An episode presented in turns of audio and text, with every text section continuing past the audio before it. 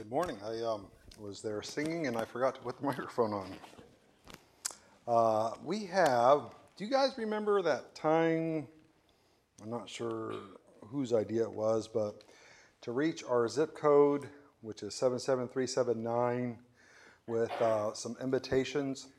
And we spent like like three Saturdays or, or so packing these things. Do you guys remember these things? It was like pre-COVID, uh, way back then. Uh, well, they resurfaced. They, they came out of like the time vault or something. And uh, it's a neat opportunity that um, we have where we can take these, and uh, there's a bucket right outside. And what we're doing is encouraging everybody to, uh, to take one. And as you kind of walk through your neighborhood or you uh, go to work or anywhere you go, you can just put this on uh, uh, a neighbor's door or leave it at a, a business or uh, carry it in your purse and uh, give it away. Uh, so it's a neat opportunity, and I want to encourage you to take one and um, it, it don't don't take a bunch because you're not going to do a bunch, but take one. And uh, every week we'll have this bucket out there, and every week you can pick one up and um, go pass it out. We're in Ephesians chapter 5. Ephesians chapter 5.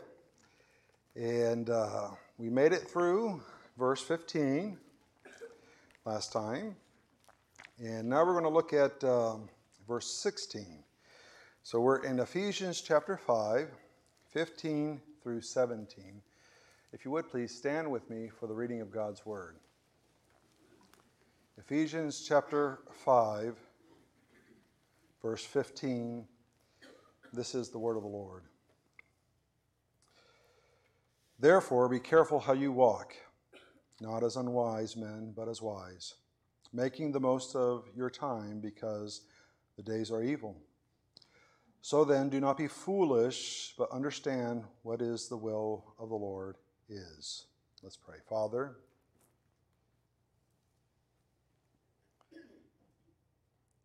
we're praying for a work that uh, only you can do. A transforming work that we turn from foolishness to wisdom. Father, what a terrible thing for us to think that we're wise in our own eyes. I pray that you would humble us. Father, I pray that uh, your Spirit would transform us, illumine our minds to understand this word so that we can apply it to our lives. Father, our goal is to glorify you, to be edifying one another, and to be reaching a lost world, Father. And our natural tendency is not to do that. So I pray that you will use this word to change us. In Jesus' name I pray. Amen. You may be seated. December 26, 2004, around 8 a.m. in the morning, there was a shift in the fault line in the Indian Ocean, which caused one of the deadliest tsunamis in history. Tourists, vendors, fishermen were off the coast of Thailand, Sri Lanka, and Indonesia, really unaware of the earthquake. Nor were they aware of the dangerous wave that rushed towards them. And before the morning was over, 230,000 people died. There was a story of a local vendor who saw around 10 a.m. that the water had receded, and it receded so quickly that there were actually fish flopping on the sand where the water was, and they thought, hot dog, there's fish. All we have to do is go and pick it up. And they started running out to go grab the fish, not knowing that danger was approaching itself. Once some of the tourists saw the wave coming, there was nothing to be done. There's a picture of tourists trying to run from it but there was nothing to be done. The wave hit, and it then uh, started pulling out uh, into the sea cars, trees, homes, and people. Lots and lots of people. There were uh, those who wanted to try to rescue. and they went rushing upon the scene to try to help in the situation, unaware that there was a second wave. And the second wave came in rushing, more powerful than the first. And it grabbed even more people and took them out into the sea. Now, why did 230,000 uh, 30, people die? Is it because they're not good swimmers? I don't think at this point it's about swimming because it's not like just swimming in a pool. You're trying to avoid cars that are coming at you, trees, and you got desperate swimmers that are drowning, which are extremely dangerous. They died because they were unaware of a danger, and therefore they had no time to prepare for it. They did not know that there was a first wave, and they had no idea of a second wave. They woke up blissfully ignorant of the shift that happened in the fault line between the Indian and Australian plates. Now, one cannot prepare themselves for a danger that they don't know. Many tourists were there probably thinking that their biggest danger was someone coming and stealing their wallet on the shore. And I'm sure as they were in the water, they were probably doing what I'm doing, where you got the ocean this way and you're making sure that your belongings are okay, not realizing that the danger was behind them, unaware of what was happening. Now, in the context that we've been seeing, Paul has been writing to the church in Ephesus. He's been talking about a, a special dispensation, a special revelation that has occurred and that is that Christ ascended is the head of this new body, which is the Jew and the Christian. Something before never known. It just wasn't a thing. And based on this new revelation, they're supposed to act a certain way. Believers are. Those who find themselves under the headship of Christ are supposed to act in a certain way chapters 4, it implores them to walk in a manner worthy of the calling. Verse uh, 17 of chapter 4 it uh, talks about how they're to not walk in the futility of their mind, being darkened by their understanding. But we see also that we're to walk in love. 5 2. And we're to walk in light. Now, as we've seen this, we looked at verse 15 and it said, uh, I made the point that we're carefully look at your steps. Carefully look at your steps. Walking as wise is not, humanly speaking, better than folly. Ecclesiastes chapter 2, verse 14 and 15 make this point. There's really no difference between the fool and the wise person, humanly speaking, because the end thereof is both death uh, it's also, walking as wise, is not uh, a pain, uh, path without pain and injustice. It's not an easy path. It's not a popular path. It's not a path where you get to keep your idols. And it's not a path where you get to see everything in advance. Sometimes, as you're walking along in the path of wisdom, you have to make choices to correct things and change things. You, you can't proceed. You're, there's a blockade, and you have to move around it. Now, walking in wisdom, what it is, is submitting to the headship of Christ. There's no part of the body that's supposed to be doing its own thing. There's no part that's supposed to be uh, conducting itself in its own manner. Everything falls under the headship of Jesus Christ. That is what walking in wisdom is. You do that by constantly looking at the example, constantly refocusing your eyes on who Christ is.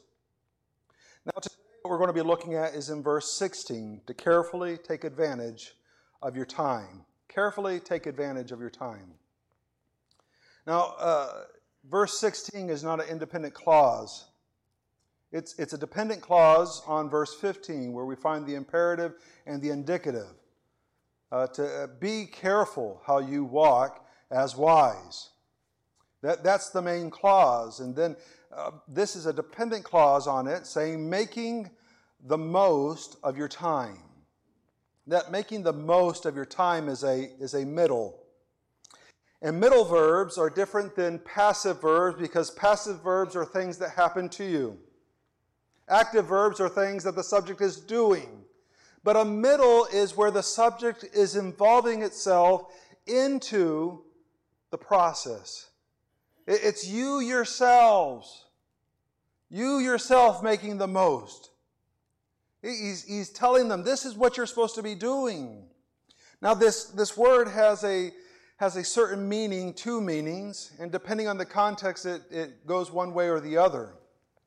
For example, it can mean to secure deliverance, to deliver, to liberate. We, see this in Galatians chapter 4, verse 5. He's talking about salvation. He says, so that he might redeem those who were under the law, that we might receive the adoption of as sons that he might redeem is to purchase, to deliver those who were under the law. The law condemns the person. There's nothing that is good that comes under the law, it just shows your wickedness. Uh, but Christ came to redeem that. The word can also have a different meaning. And in context, you can pick up this meaning, and it has the idea to gain something, an advantage or an opportunity to make the most of something. Uh, we see this in uh, the Greek translation of the Old Testament. Uh, King Nebuchadnezzar had his dream, and he calls his wise men, his magicians, and his astrologers to come, and he wants them to tell him the dream and then tell him the interpretation. They, uh, they start to try to buy time, and he says, Look, uh, there's only one end for you if you don't do this. I'm going to destroy you, I'm going to destroy uh, your family, and I'm going to destroy your home. And they say, uh, the king replies to them because they're asking for more time. It says, Then the king replied, Daniel chapter 2, verse 8, I know for certain that you are bargaining for time. That bargaining for time is this translation of this word here that we're seeing in verse 16, uh, where they're to make the most of. It's taking advantage of a situation. It also appears in Colossians chapter 4, verse 5. Conduct yourselves with wisdom toward outsiders, making the most of the opportunity. There's the word again. Uh, we know about opportunity. We go to the store and we see S A L E. We say, hot dog, it's an opportunity. I must take advantage of this opportunity because it will never happen again. There's a software program called Logos, and they always telling me that they're just two weeks away from ending their sale. I mean, it happens all year long, just two weeks away. I, it, it just never stops. But it's taking advantage of a situation now, the question is what is supposed to be taken advantage of? Well, we have to look at the text. Making the most of your time. Time. There's different ways which the Greek text can communicate the aspect of time. This word here has an idea that uh, it's not a specific chronological point in time, but rather it's more of a period of time or a season. There's another word which has the idea of a particular chronological time activity. Both words are very close in their meaning, but if you would have to put them side by side, you would notice that difference in them. Now, uh, thinking about this in chapter 5, verse 16, it's talking about a season of life. How long is that season? Well, it, it changes for everyone. It's, it's different. It doesn't have a, a certain time to start and a time to end. I'll use some examples. The Warao Indians, the Delta of Venezuela, they take advantage of when the tide comes in. And they set out these nets. And as they set these nets out, then they wait for the opportune time, which is when the tide goes back down. And then there's fish stuck behind the nets and then they have to just go and grab them. So that season of opportunity is a, a, a matter of hours. A farmer takes advantage of the spring season to plant. Uh, farmer would have to be uh, living in the northern hemisphere would have to be quite foolish to go and plant corn in December. I mean, it's just not going to work that way. He takes advantage of the season. Now, how long is the season for planting? Well, you're talking now about maybe a couple weeks, maybe a month. Here in the States, parents take advantage of their child's youth to educate them. From five years old all the way to their 18 years old, the kid attends class after class after class. So now we're talking about a season of the person's life much larger than hours or weeks or time. Season here, this idea uh, that it's communicating of your time is a season that's dependent upon circumstances that many times you have no control over at all. Now, when we see this, Paul now introduces a purpose clause. A, a purpose clause determining uh, not upon this uh, making the most of your time, because that's not an independent clause, but the, the purpose statement goes with to walk uh, as wise. That's the idea. And the purpose statement is because, which gives the marker of causality. It expresses the ground on which this action is supposed to happen. And it says, because uh, the days, that word days has a typical meaning of when sun rises and the sun sets, that time when there's light. And there's an interesting contrast that is being placed here because we are told to be light in the Lord. In the Lord, we are light. But here it's presented the daylight, and the daylight, it says, the days are evil. Evil. This uh, word for evil, it has to do with being morally or socially worthless, wicked. It, it, it's degenerate. Uh, the word would not be used, uh, this word, even though it can mean bad, you would never use this word for like an animal, like that, that, that dog is bad, because it, um, it, it, it, there's not morality in the action of that animal. This has to do with individuals who act morally wrong or wicked or worthless. it's also used of the devil that acts in this manner. And it's also used in abstract ideas like we see here of the day. The days are evil. It's a word that gets used uh, 78 times in the New Testament. And in the contrast here, that the light of the day is wicked, so it, it puts in contrast with uh, those who are in Christ are light. There's an imitation here of uh, trying to be light, but at the end, that light is just wicked, evil, bad. And what it says of it, the verb is that it, the, the days are evil. Not that the days could be evil, hypothetical situation. It's not that the days will be evil, a future, or that the days were in the past evil, but in the present of the reader, they are evil. Now, what makes a day evil? For some, it might be a cloudy day that makes it evil. If you don't like snow and it starts to snow, you might think it's an evil day. But we don't really ascribe morality to rain, do we? So, what makes a day evil? And the temptation might be to think, my days are not evil my days are pretty good. It's sunshiny outside. It's cool outside. I, I'm not having an evil day. I'm having a great day. Now, those people in Turkey and Syria, they, they might be having a bad day. But that, I don't know that I can really ascribe to that the days are present, indicative, are evil. Now, as we look at this, we'll need to think about applying it in a couple different ways. We're to carefully take advantage of our time because taking caref- uh, carefully taking advantage of our time by knowing what season you are in. What season you are in. Each of us are in a specific season in our life. If Christ delays coming back for his church and rapturing us up, and you continue living on, you're going to move into a different season in your life.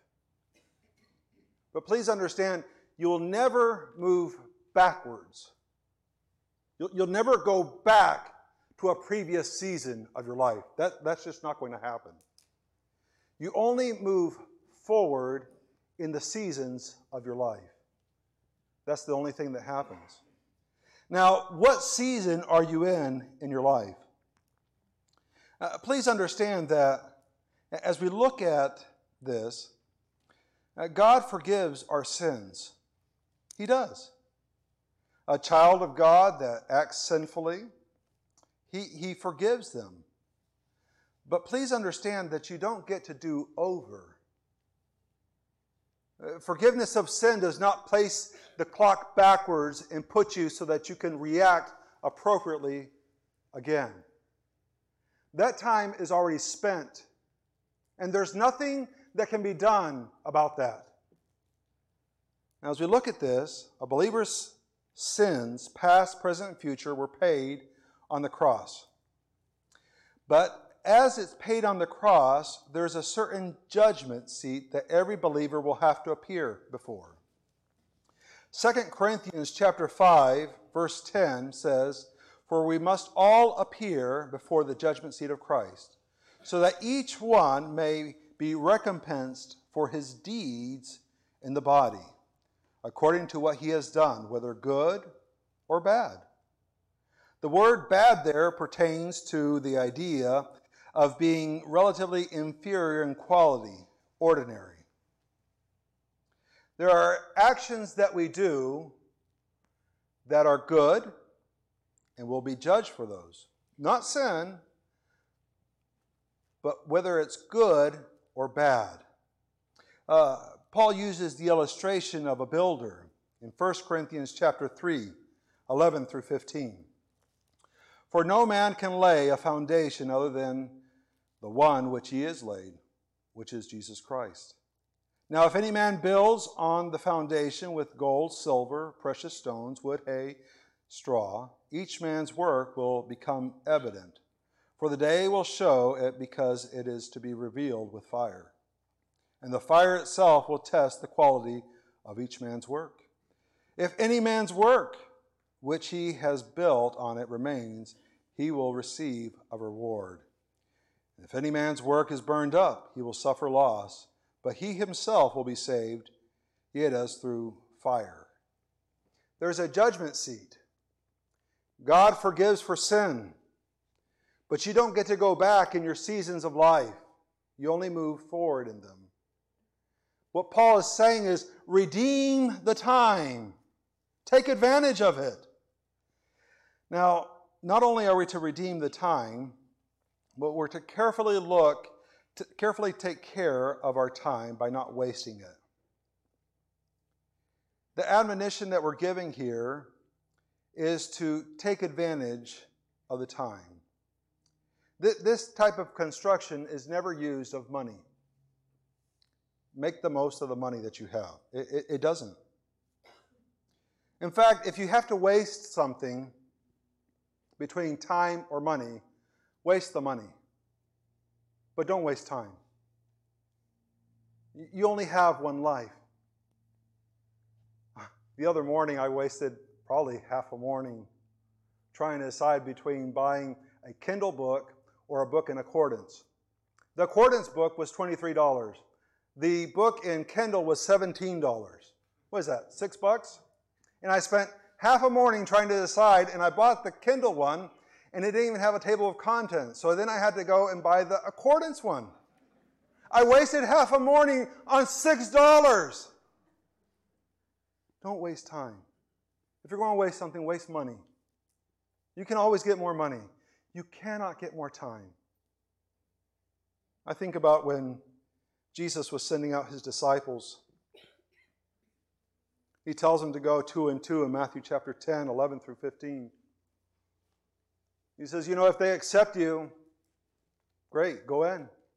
Eat with them, share with them. He says, But if they don't, just shake the dust off your feet and keep on moving. Don't, don't waste your time. Time is too precious to waste. You don't get it back. I'm going to work hard now so that I can enjoy my kids later. You don't get that. It doesn't happen that way. I'm going to do this now so that later on I can serve the Lord. You don't get time back. You only move from one season to another season. We uh, traveled a lot as missionaries while we had young kids.